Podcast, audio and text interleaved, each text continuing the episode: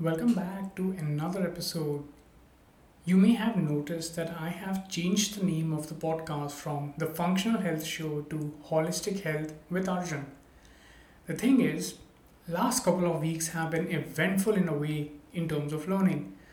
The change has more to do with the knowledge that I have recently been indulging in, which is of course related to health and well-being. It has, in a way, further broadened my horizons in a more fruitful and productive direction. I'll be sharing more about it in the next episode since we have a long but really interesting discussion coming up. Do you know what Jim Carrey and Daniel Radcliffe have in common? Well, they are both victims of FASD, Today's episode is going to be all about FASD. For many of y'all, this may be the very first time that you may have come across this term. It's called fetal alcohol spectrum disorder. As the name suggests, they are a group of conditions that can occur in a person whose mother consumed alcohol during pregnancy. It's considered the world's number one disability, and the most concerning part is there's almost no awareness or recognition globally about it. And around 80, 87% of the time, it's misdiagnosed. However, there's hope, and it begins with awareness. And to bring about a widespread awareness, there's a feature length documentary film in the making called Embraced. So today we'll be conversing with Joel Sheagren, the director and co-producer of Embraced, along with Cedrick Terrell, who is also the co-producer and public health advisor at Embraced. And just to give you a little background on our guest for today, Joel is a passionate filmmaker and the co-founder of the non-profit Hope and Rescue Foundation. And Cedrick is a Hollywood actor and Community Health Program Coordinator in Los Angeles, California. And in today's episode, we'll be discussing about the signs and symptoms, how we can uplift and improve lives of people with FASD. Why is this problem so prevalent in our world? How it also impacts our society, ways in which we can resolve these issues, why it's misdiagnosed, how we recognize it, and can catch it early and much more. So, stay tuned. You can regain your health no matter what, for desire backed by faith knows no such thing as impossible. Hi, this is your host Arjun. I'm a functional medicine health professional and personal trainer, and I'm here to motivate and empower you with knowledge that'll help you to regenerate your health and align with your higher vision.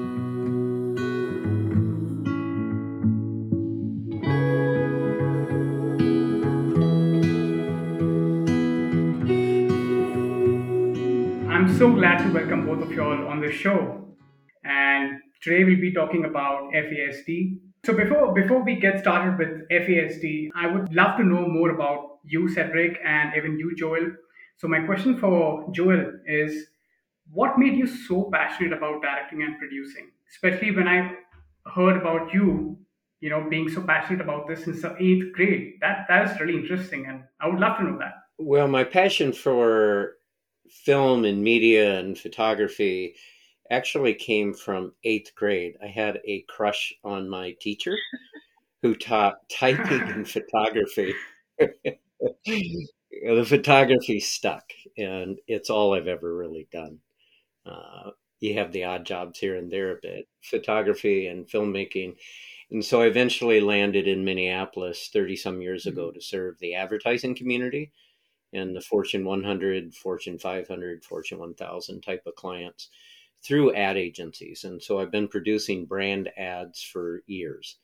And somewhere along the line, maybe 20 years ago, I started hauling the video camera out on projects. And I think the first project I did was with a Gatorade. I was hired to do a still project for a Gatorade ad and the art director was like, "Yeah, bring your video camera along. We can play around a little bit. We've got a few hours." And so I really fell in love with just putting all that together. Uh, they did not hire me to do the directing or the photography for a TV commercial. It was for the print ad, but the art director allowed me to really get my feet wet, and I haven't looked back. So how amazing! How amazing! That's so nice to know. And Cedrick, tell us a little about your work in the public health sector and, and what got you involved in this documentary that you're going to talk about today. Um, yeah, so my background is kind of a hybrid. I'm actually a veteran of the United States Armed Forces. I'm a Marine. Um, also, um, I have been in Hollywood as an actor for 15, 20 years. I've starred on some of the major TV shows CSI, Dawson's Creek, ER, California Dreams, Dangerous Minds, and I have a couple of films that should be coming out later this year. Uh, but after years of being in Hollywood and becoming disenchanted with the business, um, I fell into public health. Um, my father had passed away seven years ago um, due to complications from a stroke, and he just did not take care of himself over the years. And watching that, you know, and health being such a big part of my own personal life, you know, health and fitness and whatnot. Um, while I was going to the University of Southern California, I decided to pursue uh, public health as as a as an area of, of study. So once I uh, completed my degree at um, USC, I moved to New York and uh, was accepted to Columbia University uh, to do my master's in public health. And it was at that point that I took theory and started working on vulnerable populations and disproportionate communities. And um, fast forward to where we are today, many of the populations that I've worked on, including where I'm working at now, which is one of the largest treatment centers in California, we have an annual revenue now $350 million a year, and I work in the grant writing department. Um, we do dual diagnoses at the center. And many of these patients that come through, based on the research that I have um, um, read that Joel had, had given to me, um, have uh, I know that they have fetal alcohol syndrome, but it's not something that we treat there, you know. And um, I would like to, you know, come up with a solution where that could be much more explored. I, like I was saying earlier in the conversation, I do not understand why this has flown underneath the umbrella for so long.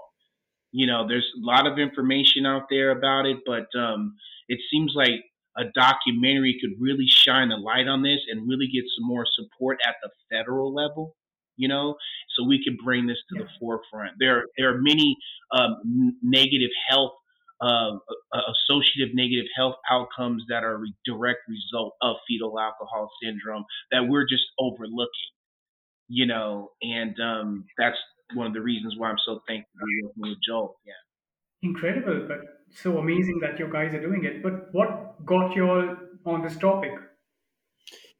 Yeah, I can speak to that. the The project uh, really started because my son was diagnosed with uh, fetal alcohol spectrum disorder, and specifically, that's an umbrella term, and sometimes we use fetal alcohol syndrome, but technically, that is the physical aspects, which are less than ten percent of the overall diagnosis my son was diagnosed uh, with ARND, which is alcohol related neurological disorder. It is one of the four or five diagnoses that fall under the umbrella of FASD. So, FASD is not a specific diagnosis, it's an umbrella diagnosis. Um, and so, in that context, I'm educated my wife and I brought our son home from the hospital knowing the birth mother drank alcohol. Um, and we embraced her. It was 14 years later that we connected the dots between his behavior and and the alcohol during in utero because it's an invisible disability. It, it's a brain injury, and so really the way to understand it and, and move away from the skepticism is to look at the brain the brain scans. When you see a brain scan you're going to see a shrunken brain. There's less cerebral folds. It's uh, there's holes in the um, dark holes that shouldn't be there. There's uh, the alcohol affects the the brain physically primarily in the limbic system as well as the frontal cortex. So that means impulsivity, self regulation, and executive functions are the main main ways in which the alcohol affects the brain. And I'm not anti alcohol. I'm saying don't drink during pregnancy because of the long term effects uh, and the issues that land in public health and the chaos in families and schools, et cetera, et cetera. There's, it's preventable. And so if we don't drink, and, and I say that not lightly, I understand there's a whole issue around addictions and supports and and we need to address those things. But you know at the basic level it's a preventable issue. Exactly um, yes what are the, some of the symptoms? How would people know about it? Simple things that you might be able to understand is processing speed executive functions short-term memory do they have sensory issues are they struggling with sleep it, there's 428 comorbidities related to this. And so oftentimes it's diagnosed as a single standalone autism or a learning disorder. But if you're able to go back and look at the history from the trauma and from the alcohol in utero, and then you can start to put some things together that there's a number of issues uh, that add up. You know, you might put um, a question or a request in front of your your child and say it's time to do the dishes and they might be doing something else as a simple example and you get the teenage pushback right ah, yeah, yeah, yeah, don't tell me what to do etc etc rather than moving towards that make the statement in such a way that is more human if you will so I'll use my son's name, Sam, in five minutes. Can you help out the family and do the dishes? You still might get the processing speed chatter because he's doing something else. Don't tell me what to do. Nah, yeah, yeah, yeah. Don't engage. Walk away. And in five minutes later, he's up doing the dishes.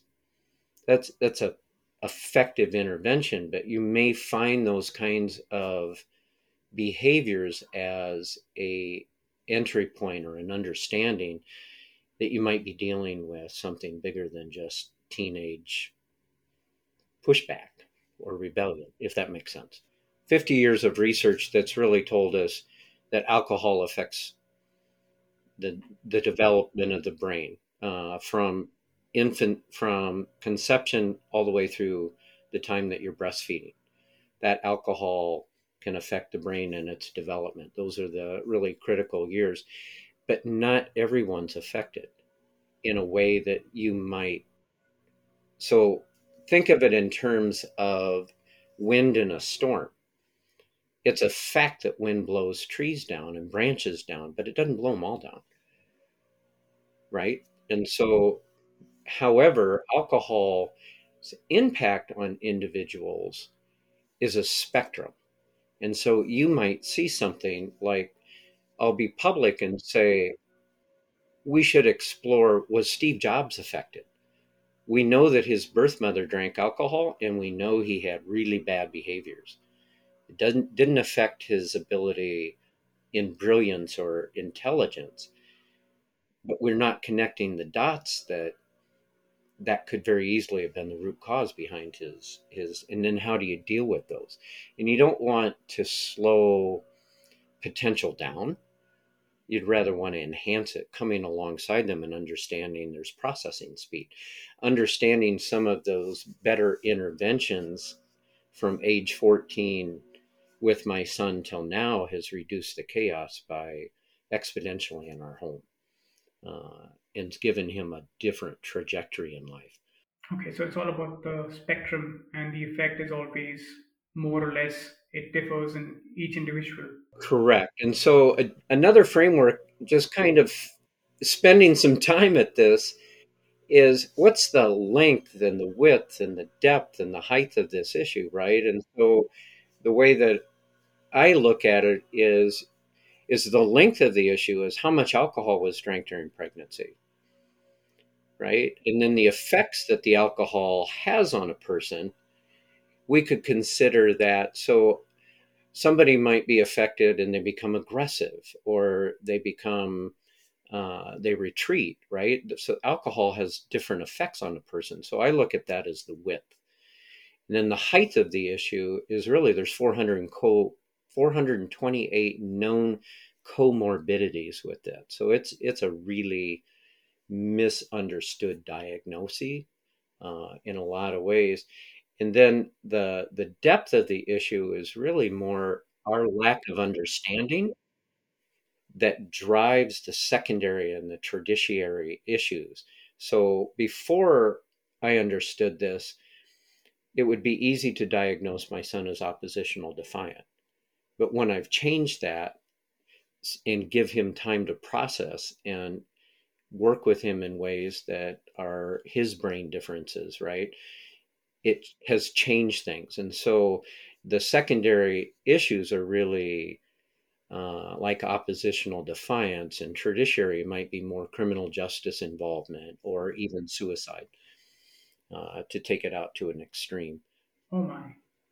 And uh, at basically what age can one see uh, signs of FASD?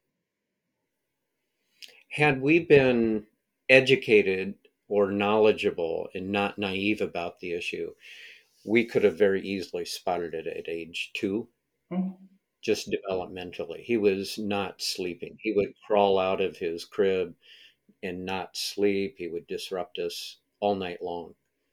oh my. So that would be one thing. Yeah.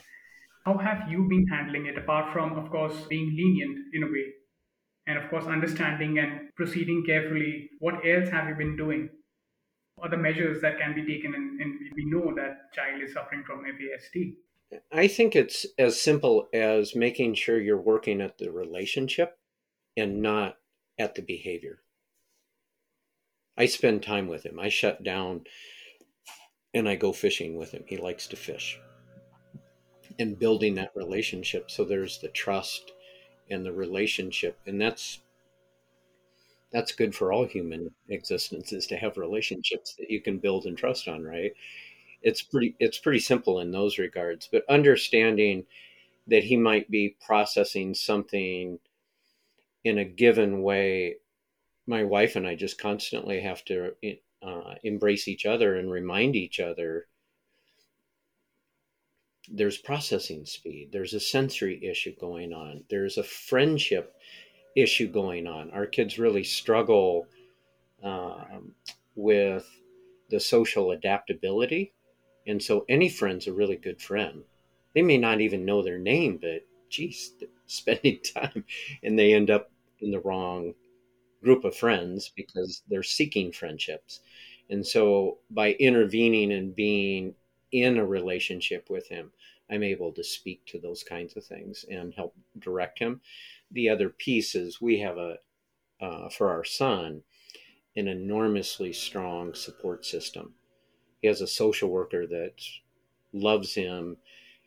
When he had to go back to Cameroon for family issues, he's on Zoom outside of his pay period calling Sam on Zoom and wanting to spend time with him, right? He's got a therapist who's uh, understands this issue and the, the support systems go on and on. His our family, extended family, supports him well, and so that changes the trajectory, and that takes effort. It takes time.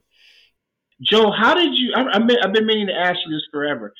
Um, how did you come up with the name Embrace? Because you mentioned it several times while you were talking. I just went, wait a minute. You embraced your son. How did that? I didn't mean to take your job. I'm just uh, Arjun. Oh no, that's, that's this is a discussion. Feel please feel free. I just had to ask Joe. I didn't. I wanted to know how did you come up with that? Yeah, so the name embraced really was a process when we ever when we're a filmmaker and we're working through an idea or a process of what we're going to produce etc oftentimes there's a list that's that we write up. What what are the names? And oftentimes the names land negatively and i'm interested in a positive name. I i love my son. Uh, forget the diagnosis right? He's my son. He's a gift. And so at one point after, I don't know if it was a month, if it was three months of just deliberating over a name of this project, the word embrace came. And I grabbed hold of that because I really want a positive name for people to hold on to, for the film to go forward and to build momentum, for sponsors to come alongside it. So that's the process of coming up with the name Embrace. I personally like it because it is positive and it's a name that we can all grab hold of. Sure, it's, it's a wonderful name that you have picked up. Really, I should appreciate that. And, and so, well, uh, the question it's it's great, a great question by you, Cedrick. so, Cedrick, tell me about uh, in your line of work in the public health sector. Have you ever come across these cases? Because, of course, as as you all mentioned, that you know this is one of the no, world's number one developmental disability, and it kind of is, of course, undiagnosed. So, have you ever come across such situations or individuals? Yeah, so what I, like I was sharing before, um, Joe has done an exhaustive amount of research on this project, and um, he has a deck, an actual deck for the project for the film. So I took the deck and I brought it to some of my colleagues over at work, and we looked it over, and it was it dawned on us that we have patients that come through our treatment center that have these type of symptoms that he spoke about now, and that's also in his deck. But there's nothing we can do about it at this point. We, we we're not equipped to treat fetal alcohol syndrome at the center. You know, we're just looking at you know people who are using heroin, cocaine, um, obviously alcohol, um, and they have mental health issues because we're a dual diagnosis uh, treatment center. No one stopped to think about fetal alcohol syndrome. And, you know, it, it would be a long process for us to come up with a solution to be able to go ahead and move forward and treat. So this was something I was discussing with Joel. What would be the best way to roll that out? You know, um, because they're there, you know, and we're aware of that they're there. Um, but as far as taking the next step, I, you know, I, it, my hands are tied, you know, and it's painful to, sit there and watch patients come through who have, you know, been using alcohol since they were eight, nine years old. I have their files, their medical files. And you wonder where did that first come from? You know, and based on the research that I've read from Joel and, you know, listening to this podcast, I know where it came from. You know, but I have to I have to draw a correlation between that and then, you know, figuring out the best way to roll that out, you know, at the center. And some people are, um, you know, particularly a lot of the executives are just kind of they don't want to touch that, you know. And I'm a New Yorker, you know, and it's like we want to get our hands in everything, and um, they're just uh, there's resistance there. And of course, I think the biggest challenge in FASD is that it's it's not easily diagnosable. Yeah, it it's not so much that it's hard to diagnose; it's that there's a number of things that Cedrick's up against. One is it's not recognized in the United States in the world of education. So, in the world of education, federally, we recognize uh, various uh, disabilities and we give accommodations to those. It's not on the list. Uh, there's a list of 12 plus the 13th is other, so it falls under other. And yet it's two and a half, three, 300% more prevalent than autism. And it's on the list, right? But, uh, and part of that is the misunderstanding that has taken place over and over again. It's close to 90% of the time. I think it's 86.5% of the time, technically, uh, that Dr. Ira Chasnoff out of Chicago, who works in this area, did the research and a study, and he discovered that those numbers, that 86 point or 87.5, 86, forget the exact. Anyway, I'm just going to round it out. Basically, 90% of the time, our kids are misdiagnosed with a standalone diagnosis of a learning disorder or uh, those kinds of things. A autism is oftentimes the case. uh, because of the the social aspects, and so it's not on the DSM five, which is another layer for to be able to give professional services, and so I can see where the executives, uh, the leadership at your health, it's not on the DSM five. Why should we touch it? Because you're going to be an uphill battle to get paid for it. right. Yeah. Right. Wow. Yeah. So basically, it's not about uh, being missed out. It's more about a misdiagnosis. It's not basically hard. It's just get labeled as something else. Right. Yeah. It's it's it's not so much hard if you have a clinic, but yeah, not all clinics. Very few clinics actually worldwide, not just in the U.S. Worldwide, don't have uh, the ability to diagnose because they don't understand it but to actually understand it, there's some very strong tools to do that assessment. Uh, but people just aren't trained in that area. So basically, your documentary is going to bring, bring about the right awareness, the very much needed awareness, so that certain protocols can be created and more clinics can start, you know, working on those lines. Yeah, our goal is really to start a conversation, right? It's I'm a filmmaker and the secondary level is then let's take that information and then be like in Cedrick's camp and start to push this forward. Here's the research and and to approach the federal government so that it can become part of the DSM-5. Um, and and kids mm-hmm. can get the supports they need and the training they need. And so there's some federal legislation in the US going on right now called the FASD Respect Act that'll help move that needle forward as well. Amazing. Okay, so how does it work out in our society? Like, what are the dangers of basically this problem? Well, for my wife and I, we were quite naive when we adopted. It wouldn't have changed the trajectory of our adoption, but it would have prepared us better uh, so that we could have learned more and how to help our son at a younger age. Uh, but the reality is, the foster care, the adoption centers uh, are dealing with this every day. Uh, people aren't able to maintain a family and they give them up for adoption for various reasons. And oftentimes those are related to addictions. And uh, we don't necessarily correlate that that's going to be a problem in our home. That's that was us, right? that we're hearing the same extensive numbers within foster care and adoption. The US is number one in the world for adoption, Spain is number two. And we're mm-hmm. adopting from the Ukraine, and it's a high prevalence there, Ukraine and Russia for alcohol consumption, and that whole Eastern Bloc, I should say.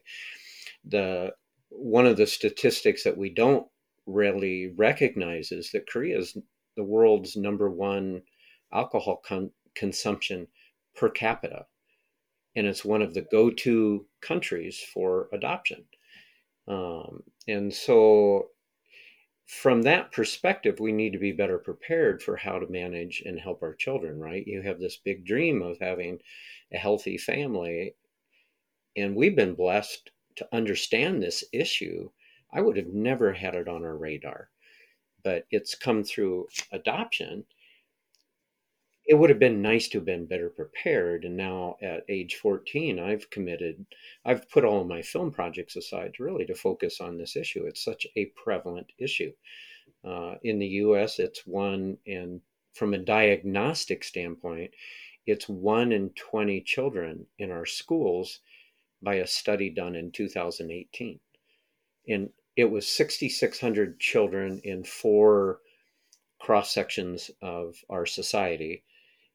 And of those 6,600 kids, only two were actually had a diagnosis ahead of time. But yet it was one in 20 of our children. So it's prevalent in our society in that way. So we need to be better prepared for how to help kids with education and mnemonic teaching raises the bar for a child's ability to understand and uh, retain memory and to learn and to grow.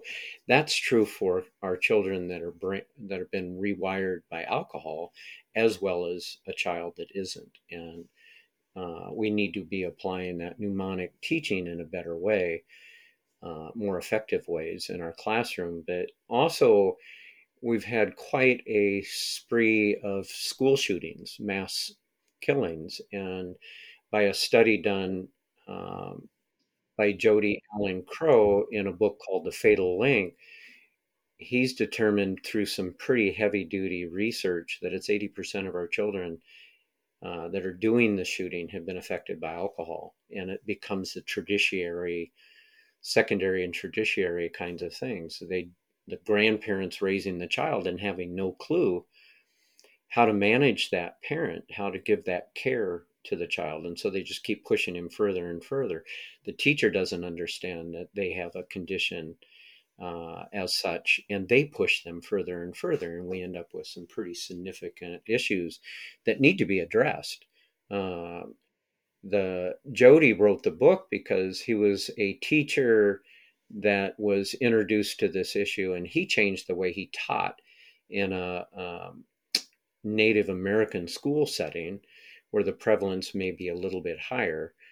And let me come back to that in the context there is no race, country, culture, uh, ethnicity that's exempt from this issue. But nonetheless, where there's poverty, sometimes the prevalence is higher.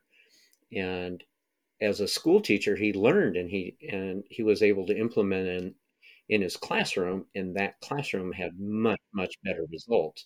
He became a principal, so then he was able to implement what he learned school wide, and they had better results. He eventually became a superintendent, and he was able to influence the school systems, and they had better results. And he moved from one school to another, and the year after he left, there was a school shooting, and the principal died. And he was thinking, oh my goodness, that could have been me what created that problem. And he started doing the research, which landed on the book that he published called The Fatal Link. And it's the fatal link and his studies about that goes beyond the 5% prevalence. Uh, he advocates through um, some of his tools that he came up with not in the book, but afterwards, the prevalence might be as high as 30% in our culture, and we're not paying attention. From a diagnosis standpoint, we know that at least 5% or up to 5% of our US and Canadian population has been affected. So we need to address this from a public health standpoint. It's going on in our uh, our culture in so so many different ways, and it's not just the U.S. It's you know, the prevalence is as high as 25% in South Africa, is what some of the epidemiology studies have had. It's 10% in Ireland.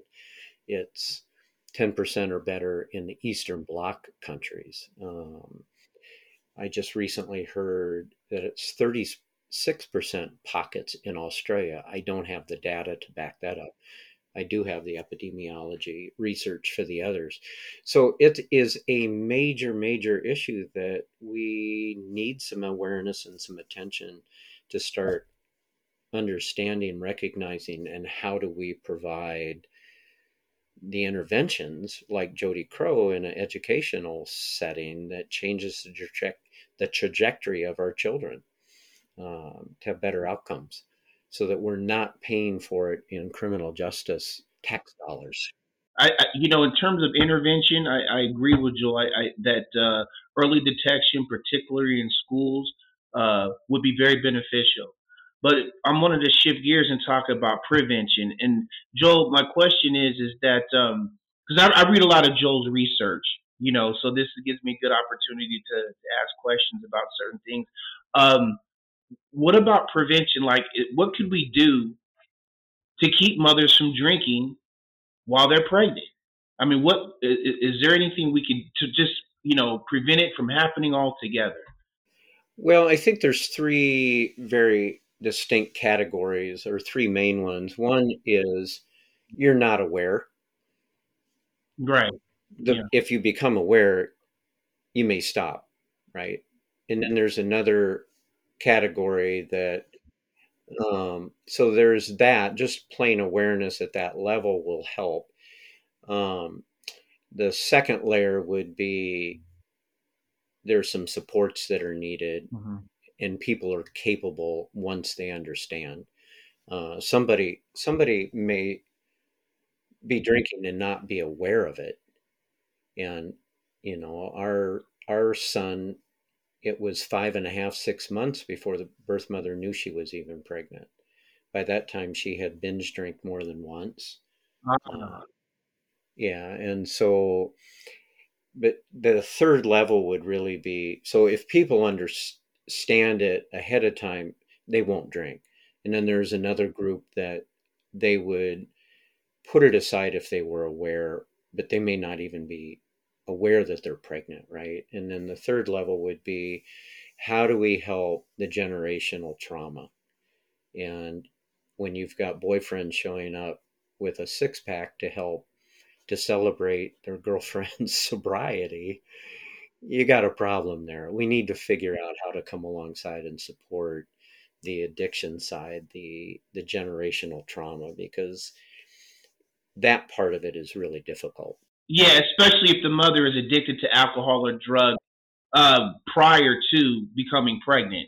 I mean, there's a there was a study done in South uh, in Charleston, South Carolina, where crack addicted mothers were giving birth, and right after they gave birth, they woke up and they had handcuffs. They were handcuffed to the bed. And DYFS, the Department of Children and Family Services, were taking the kids into the system. The mothers were going to jail. Uh, most of the mothers are African American mothers, but consequently, that's what happened. You know, and um, how they were aware that these mothers were uh, crack crack addicted before they had children, I have no idea. I don't have the, the data on the data on that, but it's it's you know how do you expect somebody because I see them every day uh, who has a history of alcohol and drug abuse, albeit addiction, and um, is now pregnant to just stop using for nine months, that's not going to happen. Which probably explains the reason why I've been seeing so many patients that have the associative effects fetal alcohol syndrome.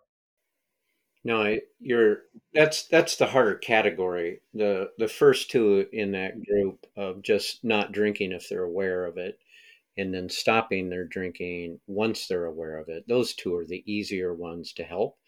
It's the really hard work that we need to do as a society to support the issue. And I advocate it's not necessarily a woman's issue. It's it's a as much of a woman's issue as it is. It's a family issue, uh, is what we need to say, and we need to support our families.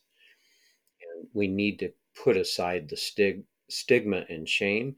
There's a reason that somebody's addicted and they don't wake up in the morning and say, I want to be, you know, an idiot. I want to end up in jail. I want to ruin my life. They want supports, right? We need to give them supports. They're not waking up and saying, and our kids aren't waking up and saying that have been affected. They're not waking up and saying, I want to be an idiot. I don't want to have friends. I don't want to succeed. We need to figure out how to support them because we know our kids are brilliant. Uh, many of them are brilliant and have lots to contribute. We just need to find ways to help them with their brain differences. Well, Joe brings brings up a really good point in that um, alcoholism is a family disease.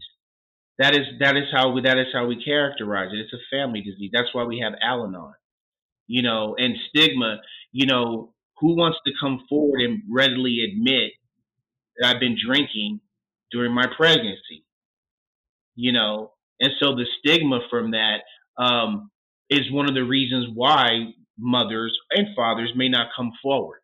You know, having been a father myself for 15 years, I know that that stings to have to be able to do that. Um, so definitely some support groups would be beneficial you know, where their anonymity is protected, you know, and um, without legal consequences. That's another reason why people would not want to come forward. Who's responsible for that? Who's going to answer for that? Those are excellent points and they need to be put into the documentary. I don't know that we can solve that problem, but we most certainly can use the story uh, in the documentary to kickstart those conversations so that we can start to address that. It's easy to judge, it's a lot harder to come alongside and to support. The main intent of the documentary, by the way, speaking of intent, so what's the message that you want to convey through Embraced? The message we're trying to get across is don't drink during pregnancy, right? Um, and here's the science behind it. And we want to do that through a story. And so I'm looking at a hybrid to park. So I've done, you know, I don't know, over 100 interviews or 100 hours of interviews. And the reoccurring theme is the school issue and, and how it affects the family, how it affects criminal justice. And so I've composited a, a character that I want to make as an 11th grade um, ind- individual and build a story around that individual that helps us move away from the stigma because it becomes a story based on true events and have that professionally done at Citrix sort of Hollywood level that we have it acted out. And now we've got a group of caregivers and researchers and professionals that have been studying along with graphics to really help us understand the processing speed, the the stacking of issues that have taken place in this individual's life during the course of a day and where did it go wrong? And then come back at some point with the hope. Because there's plenty of hope and there's a lot of there's a lot of need for us to anchor on the hope uh, by changing the way that we intervene and understand, we will have better results. And so that's where the film really needs to, to land. And the intent of that is also to slice the documentary into some educational segments that can be parked in the educational s- sector and the criminal justice sector and how we do social work and family uh, inputs, etc., is to slice the documentary so that the grassroots uh, advocates like myself can go to the PTA, the teacher parent associations, and show it for 15 minutes or 20 minutes, and we have a Q&A. And how do we begin those conversations? And so there's layers to the project I want to have a creative way to get there and then a creative way on the back end, if you will, for how we're going to change and transform the systemic issues. Oh, wonderful. And so, where will the documentary be available and when, when is it releasing? Our goal is to release it September of next year. Okay. So we're on a fast track, fast track to get some funding and start producing. That's the goal but given given it's a film and we've got to raise dollars, those dates may change around. Um, the distribution can come in a lot of different ways. Uh, we may be online and do online watch parties driven by sponsorship, uh, marketing. We may end up in the theater. There's a pretty strong core team that has experience and connections. I have an agent that has marketed my film. It's it's easy to go those routes, but I think we might find a greater audience by going on online. Um, once the project is nearing completion, we'll have those conversations and discussions. What's the best way uh, because to land in a theater, it's I don't have 125 million dollars like Marvel does to run billboards and TV commercials. so we may be better suited to, to start with uh, the online audience and the passionate. You know, you uh, an attorney in the world of film will talk about start with throwing the the stone in the pond and the first ripple is really who are your impassioned audience which would be the FASD community. And they are absolutely impassioned. They are advocates beyond advocates.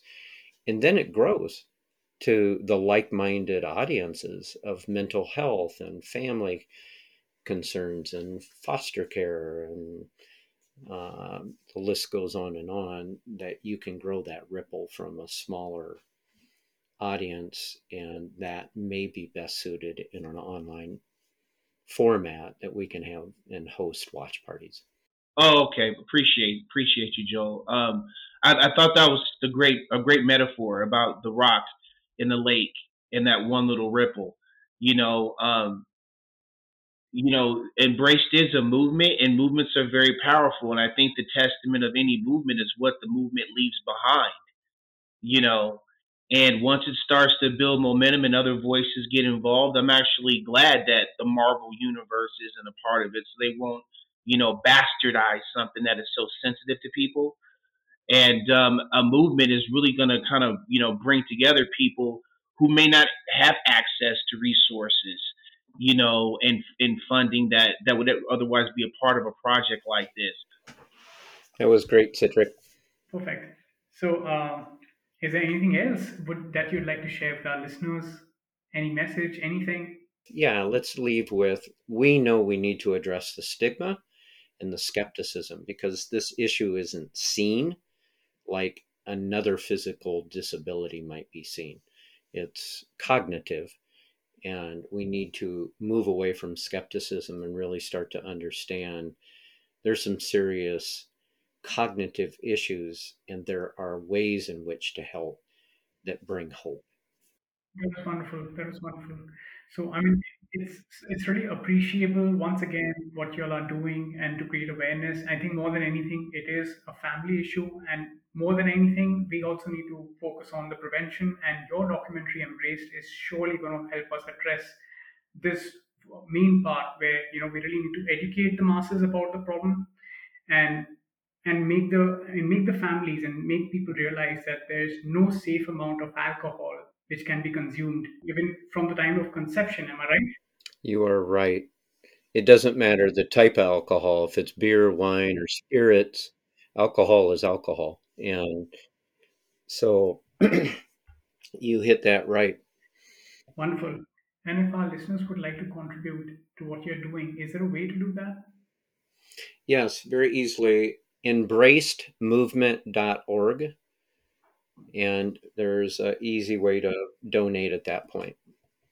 Uh, at some point, we may do some crowdsource funding, but embracedmovement.org and we're also on social. We've just started the process on Instagram and Facebook to start, and that is embraced FASD for both Instagram and Facebook. Perfect. So I'll be placing all the links uh, in the show notes so our listeners can find it. Perfect. It was so nice to have both of you all on the show, and I thank you all for being there and also educating our listeners. We really look forward to your documentary Appreciate it. Thank you for having us. And uh, we're honored that we're kicking your podcast off the ground. Thank you so very much. Thank you, Cedrick. Thank you so much. Thank you, Cedrick. Thank you, Joel. If you'd like to keep in touch, subscribe to the newsletter. For more personalized support, you can start by scheduling a free call with me. If you find what I do helpful, you can support the show by becoming a patron. All links can be found below in the show notes. Until next time, stay healthy, stay happy.